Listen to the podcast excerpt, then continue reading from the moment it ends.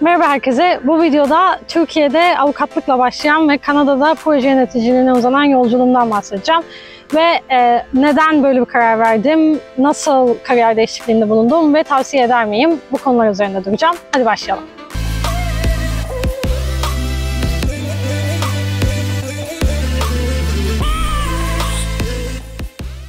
İlk önce bu sürecin Türkiye ayağından biraz bahsedeyim. Ben Türkiye'de 2014 yılında hukuktan mezun oldum.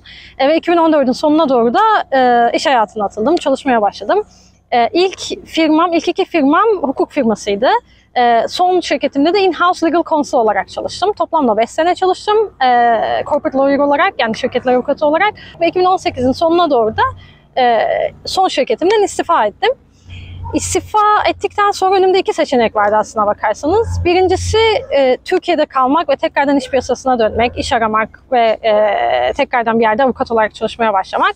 E, ikinci seçeneğim ise e, her zaman aslında aklımda olan ya da hayalim olan e, yurt dışında bir işe girmek, işte orada okumak ya da çalışmak, bir yaşam kurmaktı.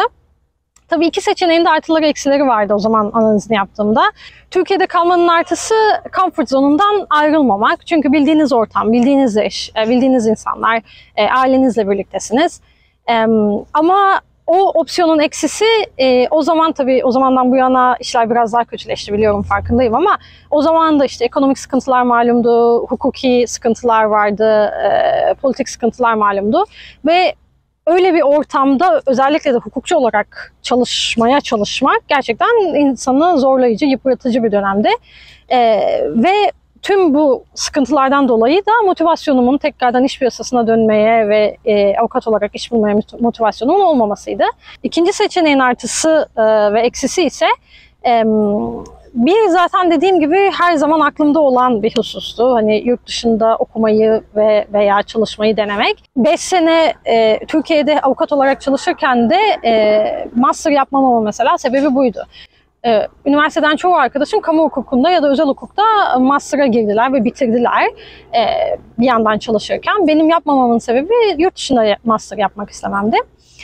Ee, onun haricinde e, bu tabii artı kısmı ama eksisine gelecek olursak bir bilinmeyenler dünyasına adım atıyorsunuz. Hani yeni e, yurt dışında bir hayat kurmaya gittiğinizde, yeni bir ülkeye taşındığınızda e, her şeyi tekrardan yapmak zorunda oluyorsunuz.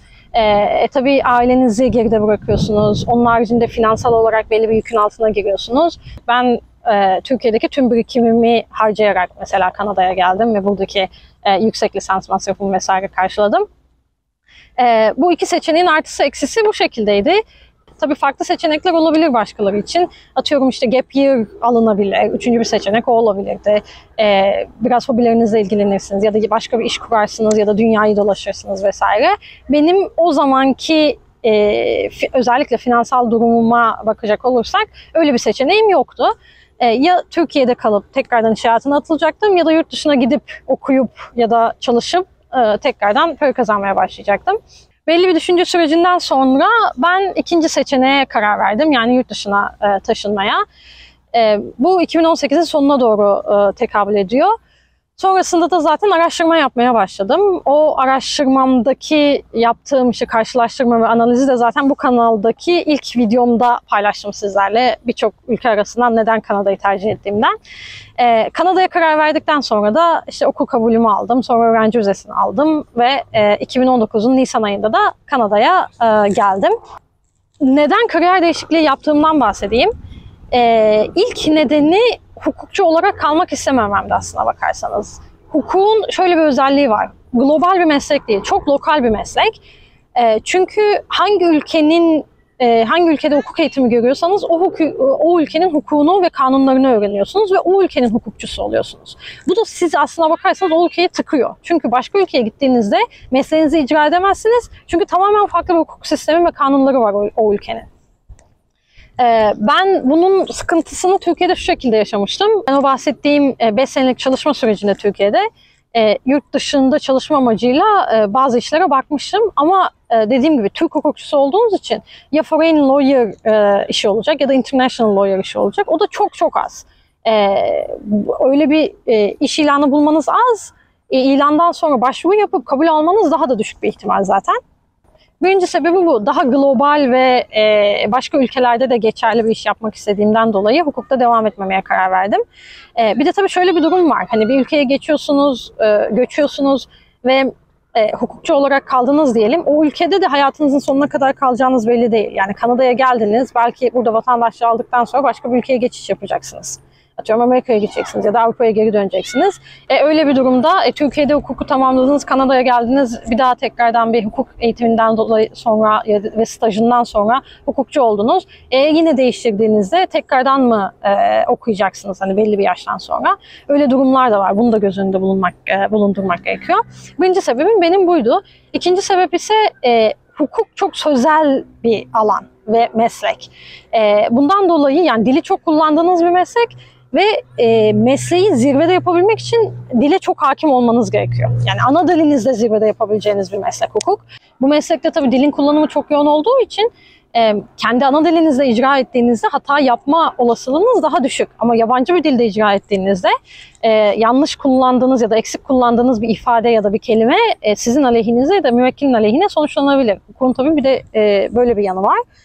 Onun haricinde ee, diğer bir sebep ise burada hukuk düzeninin ya da hukuk öğrencilerinin izlediği sürecin tamamen farklı olmasıydı.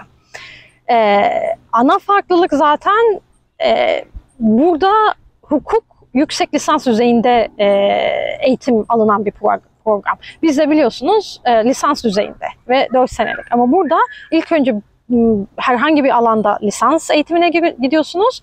E, lisansınızı tamamladıktan sonra hukuka başvurabilirsiniz. Çünkü yüksek lisans e, eğitim düzeyinde.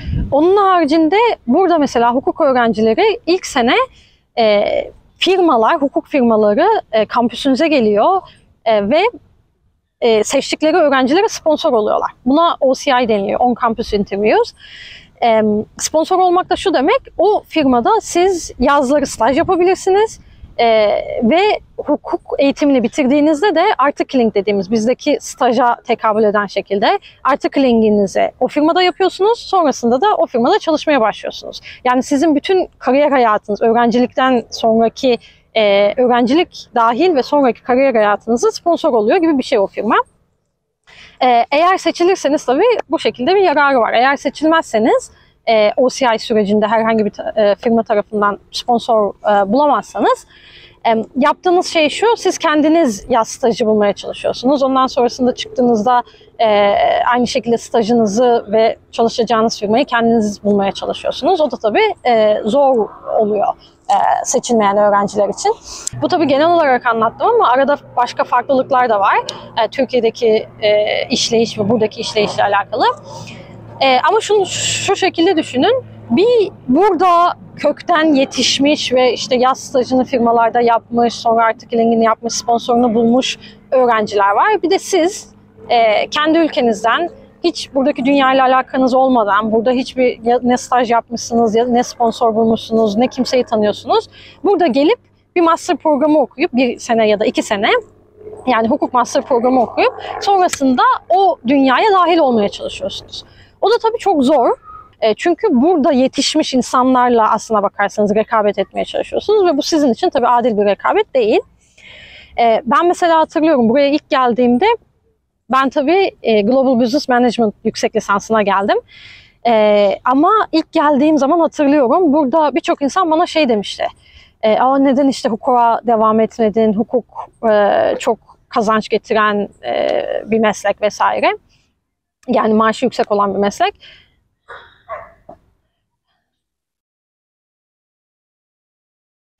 Ee, ben de burada e, Toronto'da yaşıyorum ben. Toronto'nun en e, işte iyi firmalarından, hukuk firmalarından bir tanesinin Türkiye masasının başında e, bir Türk beyefendi var. Onunla bir e, 30 dakikalık ne bir görüşme ayarlamıştım. O görüşmeyi ayarlamamın sebebi de onun düşüncelerini almaktı bu konuda.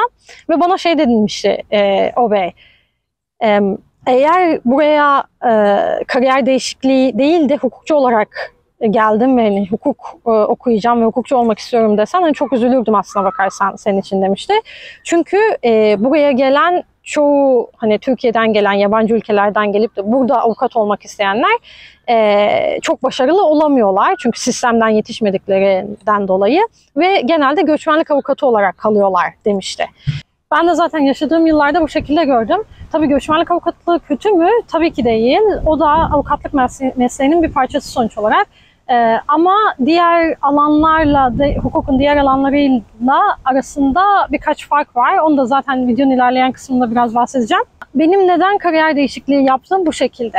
Ee, nasıl de, bu değişikliği yaptım ve neden business management alanını yüksek lisansını seçtiğim ve sonrasında da proje yönetimi e, alanında bir kariyer çizmeye karar verdiğimden biraz bahsedeyim. Ben Türkiye'deyken de 5 sene avukat olarak çalışırken de aslına bakarsanız e, business alanı hep aklımdaydı. Yani kendi işimi kurmak, e, o alana doğru yönelmek, e, öncesinde işte MBA master yapmak vesaire. E, ama ve değişik iş fikirleri de aklımda vardı ama tabii avukatlık Türkiye'de çok yoğun bir meslek olduğu için ki her her yerde öyle. E, o yoğunluktan ötürü tabii onlara hiç vakit bulamamıştım. Bu e, yurt dışına çıkma ve yüksek lisans imkanını kariyer değişikliği yapabilmek amacıyla kullandım. Bundan dolayı benim bölüm seçimim çok da zor olmadı aslına bakarsanız. E, business management alanı her zaman aklımda vardı. Burada tabii şunu söylemekte yarar var.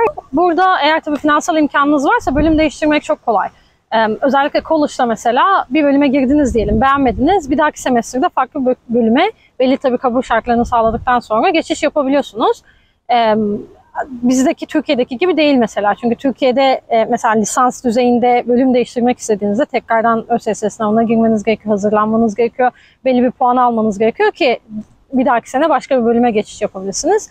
E, ama finansal imkanınız yoksa tabii genelde tek bir atışınız oluyor e, iyi seçmeniz gerek e, okuduğunuz bölümü de. E, bölümü de zaten buraya gelmeden seçiyorsunuz biliyorsunuz. Çünkü öğrenci vizesini almak için okul kabulü almak lazım. Okul kabulünü almak için e, ilk önce programınızı seçmeniz lazım. E, yani daha buraya gelmeden, buradaki düzeni bilmeden, e, program hakkında hiçbir e, fikriniz olmadan, sonrasında iş bulup bulamayacağınızla ilgili bir fikriniz olmadan belli bir seçim yapmanız gerekiyor. Bununla ilgili zaten ayrı bir video çekmeyi düşünüyorum. Yani seçim sürecinde nelere dikkat edebilirsiniz? Ee, o süreç nasıl ilerlemeli ya da hangi meslekler iyi gelir getirir? Tabii benim düşünceme göre ve benim tecrübeme göre. Ama dediğim gibi e, o konuda iyi bir karar vermeniz gerekiyor. E, benim o konudaki avantajım tabii e, zaten hangi bölüme geçiş yapacağımı e, ya da geçmek istediğimi bilmemdi kariyer değişikliği konusunda. E, ama proje yönetimi alanında iş bulmaya ya da kariyer kurmaya çalışacağım konusunda e, bir kararım var mıydı? Kesinlikle yoktu. E, aslına bakarsanız açık olmak gerekirse buraya gelmeden önce benim zaten proje yönetimi diye bir alan olduğundan haberim yoktu. E, bilmiyorum şimdi durum nasıl Türkiye'de ama ben Türkiye'deyken hatırlıyorum. Yani şirketler avukatı olarak çalışmama ve çok fazla şirket müvekkilim olmasına rağmen hiç hani proje yönetimi departmanı gibi bir departmana karşı departmanla karşılaşmamıştım Türkiye'de ya da proje yöneticisi title'ı olan biriyle karşılaşmamıştım. Belki durum değişmiştir biraz. Ee, ama burada çok sık rastlanan bir durum. Proje yönetimi bölümleri var işte college'da e, ya da proje yöneticileri yine aynı şekilde hani büyük bir komünite. Benim seçim sürecim şu şekilde oldu. E, Business Management e, programının içerisinde tabii e, benim geldiğim program iki senelik bir programdı. Yani dört semesterlik. E, ve her semestrda işletme yönetimine dair farklı alanlardan dersler görüyorsunuz. İşte finanstan muhasebeye, e, işte marketingden yani pazarlamadan satışa, proje yönetiminden operasyon yönetimine kadar. E, ikinci semestrde hatırlıyorum benim proje yönetimi ve operasyon yönetimi dersim vardı ve o semestrde karar verdim. Proje yönetimi alanında iş bulmak istediğime ve o alanda ilerlemek istediğime. O da tabii hani proje yönetiminin e, benim becerilerime ya da yeteneklerime uygun olduğunu düşündüğümden, yapabileceğimi düşündüğümden ve severek yapacağımı düşündüğümden o alanı seçtim. Sonrasında da e, ikinci semestrin ve iki ve üçüncü semestrin arasında bir ara semestrimiz vardı. E, o semestrda e, dört aylık bir proje e, buldum ve proje koordinatörü olarak o projeyi yönettim. E, staj gibi düşünebilirsiniz. Sonrasında da e, yani mezun olduktan sonrasında da iki, iki buçuk ay sonra e, proje yöneticisi olarak iş buldum. Benim sürecim bu şekilde ilerledi. Peki proje yöneticisi ne yapar? E, bundan ayrı bir videoda bahsetmek istiyorum. E, bu video daha çok kariyer değişikliği e, temalı olduğu için. E, ama e, o çekeceğim videoda hem süreçten ne şekilde ilerlediğimden ve işte bir proje yöneticisinin bir günü nasıl geçer, hangi beceriler gerekli e, iyi bir proje yöneticisi olmak için ya da hangi sertifikaları alabilirsiniz vesaire bunlardan bahsetmek istiyorum. Ama kısaca bu videoda şunu diyeyim. Eğer organizasyon becerileri, becerileriniz yüksekse e, yani gelişmişse iyi bir proje yönetici ol, proje yöneticisi olmanız çok olası.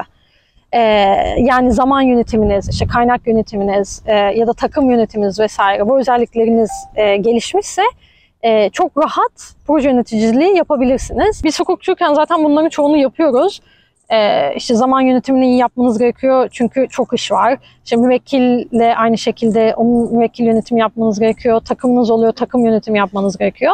O sebeple iyi bir hukukçu çok muhtemelen iyi bir proje yöneticisi olur diyebilirim. Ve son olarak tavsiye eder miyim kısmından bahsedeyim.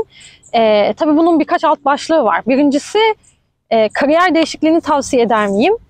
Eğer e, olduğunuz kariyerden memnun değilseniz e, kesinlikle tavsiye ederim. Çünkü neden? Hayata bir kere geliyoruz. E, sevmediğimiz bir işi ya da yapmak istemediğimiz bir işi yapmak zorunda olmak kadar irite edici bir durum yok. Zaten hani başka bir ülkeye geliyorsunuz ve yeni bir hayata başlıyorsunuz. E, kariyerini de değiştirmek ve e, baştan bir hani kariyer kurmak mantıklı olabilir. Ama tabii sevdiğiniz bir mesleği yapıyorsanız burada aynı e, meslek alanında işte programını okuyup ondan sonrasında mesleğe devam edebilirsiniz. Peki e, project manager olmayı ya da işte proje yöneticisi olmayı tavsiye eder miyim? Eğer iyi bir proje yöneticisi olma özelliklerine sahipseniz %100 tavsiye ederim. Çünkü bir önü açık bir meslek, kazancı iyi. Onun haricinde her sektörde iş bulabilmeniz mümkün. Çünkü her sektörde proje var ya da her şirketin kendi çapında, kendi alanını özgün olarak projeleri oluyor. Atıyorum işte eğitim sektöründeyseniz çalıştığınız eğitim şirketinde proje oluyor ya da telekomünikasyon şirketinde ayrı tarzda projeler oluyor. Teknoloji şirketlerinin ayrı projeleri oluyor. E, ama her an e, herhangi bir şeyde, sektörde iş bulabilmeniz mümkün oluyor. Onun haricinde tabii kendi şirketinizi kurup e, sonra hatta PMP dediğimiz Project Management Professional sertifikasını alıp e, daha proje yönetiminde daha prestijli ve yüksek bir seviyeye gelip daha güzel işler bulmanız da mümkün. Bir de tabii şöyle bir özelliği var proje yönetiminin. Benim hoşuma giden, giden özelliklerden bir tanesi bu. E, ben proje bazlı çalışmayı seven biriyim. E, yani belli bir projede e, atıyorum 6 aylık bir proje aldınız, onu bitirdiniz. Sonrasında birkaç hafta tatil alıp sonrasında yeni bir projeye başlamayı e, ve proje bazlı gitmeyi seven biriyim. Eğer operasyonel alanda e, bir departmanda çalışıyorsanız ve gün be gün hani o işin başında olmanız gereken bir işte çalışıyorsanız e, böyle bir imkanınız olmuyor. Bu da şu demek ee, burada mesela bazı tanıdığım insanlar var. Sadece izin kullanabilmek ya da işte aileleriyle tatil izin yapabilmek için istifa ediyorlar ve sonrasında yeni bir şirkete giriyorlar. Çünkü neden? Ee, özellikle operasyonel e, bir alanda çalışıyorsanız e, bir şirkete girdiniz diyelim. E, atıyorum işte iki haftalık izniniz var toplamda yıllık. Ee, ve daha fazlasını istediğinizde şirketten izin alamadınız diyelim. E, elinizde ne seçenek kalıyor? İstifa edeceksiniz. Sonrasında işte bir ay, iki ay neyse ailenizde tatil yapacaksınız. Sonrasında tekrardan başka bir e, iş yerinde, başka bir şirkette o title'la işe başlayacaksınız. Ama mesela proje yönetiminde e, proje bazlı çalışmak tabii işin doğasında olan bir özellik. E, ve projeler arasında da e, bir şey bıraktığınızda, bir zaman farkı bıraktığınızda çok rahat şekilde hani ailenizle vakit geçirip e, belli bir şekilde tatil yapıp ondan sonrasında başka bir şirkette ya da aynı şirkette farklı bir projenize başlayabilirsiniz. E, bu benim hoşuma giden bir özellik. Ve son olarak hukukçu olarak gelenlere hukukta kalmalarını tavsiye eder miyim? Ondan bahsedeyim. Ee, yine benim görüşüme göre e, benim için o çok e, ne derler tercih edilebilir bir e, seçenek değildi. Ama yapılabilir mi, olası bir seçenek mi? Kesinlikle olası bir seçenek. E, saydığım, videonun başında saydığım sebepleri aklınıza bulundurmanızı tavsiye ederim. Bu özellikle işte buradaki sürecin çok farklı olması ve e, o farklılıktan dolayı e, rekabet edememeniz buradaki hukukçularla e, o zaten çok ana bir e, sebep. Onun haricinde ee, şeyden bahsetmiştim. Göçmenlik avukatı yani gelen yabancı hukukçuların çoğunun göçmenlik avukatı olarak kaldığından. Diğer alanlarla arasındaki fark şu. e, çok kolay monotonlaşabilen ya da sıkıcı e, hale gelebilen bir e, alan.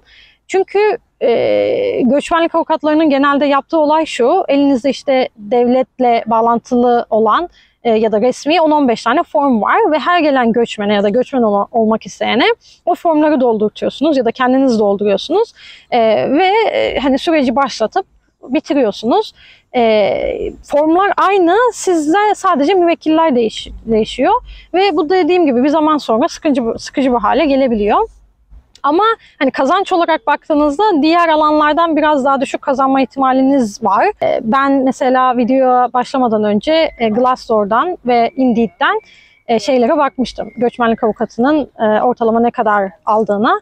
E, 80 bin, 100 bin dolar civarında yıllık e, gözüküyor. Kötü bir kazanç değil kesinlikle iyi bir rakam. Ama dediğim gibi hani daha hardcore hukuk yapmak isterseniz e, göçmenlik avukatı ona uygun bir e, alan değil. Onun haricinde şunu tavsiye edebilirim.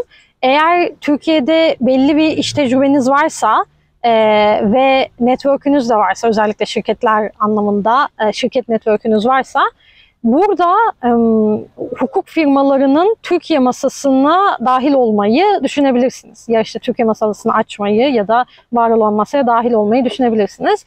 Ama tabii böyle bir fırsatı yakalamak ne kadar yüksek bir ihtimal o tartışılır. Çünkü e, Kanada ile Türkiye arasındaki işte ithalat, ihracat ve iş alışverişi rakamlarına baktığımızda çok yüksek değiller. Bundan dolayı birkaç tane hukuk firması bir Türkiye masası açmak ister ya da Türkiye masalarını genişletmek ister. E, o tabii biraz araştırılması gereken bir durum. E, ama hukukçu olarak gelmek ve, ve burada hukukçu olarak kalmak isterseniz de izlenmesi gereken farklı bir prosedür var bu arada. E, yani farklı bir eğitim yolu ve tamamlanması gereken adımlar var. Ee, o tabii bu, bu videonun konusu değil ama eğer istek olursa e, yani hani ilgilendiğiniz bir konuysa yazın aşağıya. E, belki başka bir videoda o süreçten de bahsedebilirim. Bu videoda bu şekilde birçok konudan bahsettim. Aşağıya da zaten timelapse'leri bırakacağım. E, videoda istediğiniz kısma ilerleyebilirsiniz. Atlamak istediğiniz kısımları atlayabilirsiniz. E, sorunuz varsa aşağıya bırakın ya da konu isteğiniz varsa yine aynı şekilde yorumlara bırakın. E, zaten sizden gelen sorulara ya da konu isteklerine e, bağlı olarak yeni video konularını belirliyorum genellikle. E, bundan sonra çekeceğim videolar mesela bir proje yöneticiliği ile ilgili video çekeceğim. İkincisi işte Kanada'ya göçte ya da yurt dışına göçte, göçte sıkça sorulan sorular diye bir video çekmeyi düşünüyorum. Ee, sizden çünkü Instagram'dan çok güzel sorular geldi. LinkedIn'den aynı şekilde ya da bazı videoların altına gelen sorular. Onları bir toparlayıp işte cevaplarını oluşturup e, bazı kendi aklımda iletmek istediğim hususları da ekleyip öyle bir SSS e, videosu çekmek istiyorum. Onun haricinde bu yurt dışına geç ettiniz hangi masraflardan kısabilirsiniz temalı bir video çekmek istiyorum. E, bu da ilk göç ettiğimizde tabii belli masrafların altına giriyoruz ama e, daha uzun süre yaşadığımızda e, ve daha alıştığımızda ortama aslında o masrafları daha aza indirebileceğimizi ya da işte daha fazla kar edebileceğimizi fark ediyoruz. E, bununla ilgili bir, bir, bir video çekeceğim. Bu hususlardan kitapta bahsettim aslında. Kitabı okuyanlar e, bu kısmı biliyorlardır. E, kitap demişken bu arada e, Google Play kitaplarda şu an %70'e ya da 80'e varan bir indirim var. Eğer Kanada'ya göçle ilgili ya da göç niyetiniz varsa ya da Kanada yaşamla ilgili e, bilgi almak istiyorsanız kaçırmayın o indirimi derim. Bu video umarım faydalı olmuştur. Bir dahaki videolarda görüşmek üzere.